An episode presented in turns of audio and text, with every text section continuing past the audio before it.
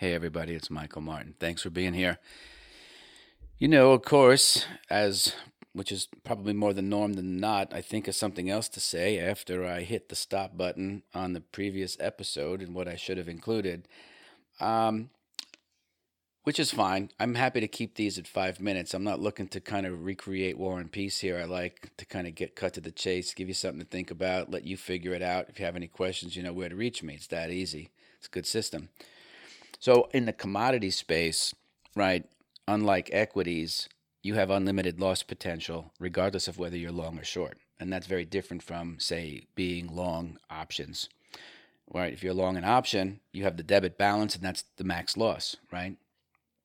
If you do a spread, you're buying one option and then you're selling an option another option on the same underlying either in a different month or a different strike price, sometimes both and then you have a whole different P&L, right? The sum total of the max loss and the max gain has to equal the distance between the strike prices. It's very cute and very concise. You can do the math in your head. Futures, you can trade spreads too, but it's very different, right? Technically, you could buy the front month and sell it deferred. You have a lot of popular spreads out there, old crop, new crop. Um, now, these are obviously highly correlated instruments. If you trade an old crop, new crop, and say soybeans, or for, for whatever reason, because uh, of the seasonality. We'll get to that in a second. Um, so you buy, you know, one and sell the deferred. Technically and theoretically, and in almost every instance that I've done it, they move in lockstep. Um, not tick for tick, but if July goes up, November goes with it. If November goes up, the March follows suit. And so what you're trading in the difference in commodity spreads is is the difference between the two settlement prices effectively. Now, what's cute, not cute, but what's amazing is the seasonality, right? Because these are markets that are billion dollar markets globally, and they don't turn on a dime.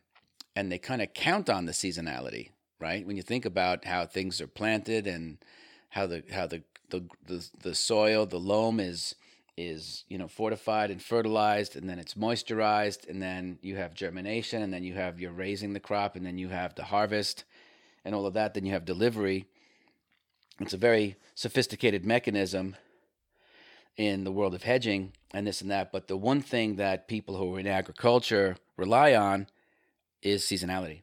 And so you can count on certain things to happen without any type of recourse whatsoever. However, it is possible, I guess, theoretically, where if you were long July, short, no, short November, that the July went down and the November could go up, right? And they would go in the opposite direction. I guess that could happen. In my experience, though, they do tend to move in the same direction. Um, so when you buy one and sell the other, create a calendar spread in the commodities markets, you technically now have two trades. Either one or both could have unlimited loss potential. But there is no debit or credit, for example. In fact, you have to be super careful because, again, when you have when you're simultaneously long or short, two contracts on the same underlying commodity, the exchanges will give you an, a ginormous haircut on what your margin requirement is. Why? Well, because you're simultaneously long and short. What you'll lose on one, you'll make on the other. And so they might haircut you by 75, 90% of what the margin might be. In other words, if it might be off the top of my head, 2000 bucks to trade a soybean contract long or short in initial margin, you might only have to put up, say, 300 to trade an old crop, new crop spread. And the rule of thumb is that you only want to trade one spread, all right, for every one contract that you would trade. That helps you kind of um, put a yardstick to how much risk you should be taking. A lot of folks like to go out and trade spreads in giant size because of the profit potential but you still have to think in terms of your overall risk management and the volatility of that spread and what's it going to do to your P&L. So normally if you're just starting out and you're used to trading one corn long or short, then trade one corn spread longer, you know, that way buy the spread, sell the spread. Um, and get used to it, see what it feels like. Now there's a couple of places where you can go get some good data. Obviously the exchanges are a pretty good source of having the data. Um, of course, commodity futures and those markets are built for hedgers, right? So they get the best rules. The speculators are there. They can make money for taking on the risk and underwrite the risk premium, underwrite the risk. Let's do it. Get paid.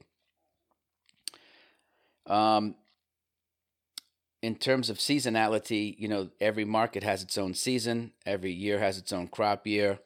Certain things don't have a crop year, they're in constant supply, constant demand. A good example of that is probably cocoa and chocolate, for example. Yes, you have Mother's Day and Valentine's Day and all that, but for the most part, there's a consistent demand for chocolate, and there's a lot of things you could do. There's a lot of different types of chocolate, obviously, this and that. So, either way, we're talking about managing risk and what that looks like to your overall account. We talked about doing it with stocks and then selling the losers by Friday's close. We talked about, you know, being responsible, and you get to decide. Um, and there are traders out there who do nothing but trade spreads in commodities, and they feel that that's even more conservative than just buying McDonald's and holding it in their portfolio because spreads are hedges, and that's the way it works. So that might be some good food for thought if you're investigating those markets. A good way to stick your toe. Obviously, there's two contracts to buy and sell, um, one long, one short. You have to do it at the same time. I would not do like in the options market where you could buy a call, have the market rally, then look to create like a vertical bull call spread, or you know, sell two options and then one and buy one above it and create either a butterfly or something like a condor after you already had one leg on. If you're not used to trading commodity futures, I would not try to buy one leg and then find out, you know, try to add the other one afterwards. Either put the whole thing on at once or don't do it. Um, because these things can move, and if you're not used to them, the amount of money that moves in and out of your account can be rather shocking if you're not prepared for it. So, you know, just remember Futures are risky. You need to figure out if it's appropriate for you, given your financial situation. And, you know, you should talk to your financial advisor to kind of see if that's the case.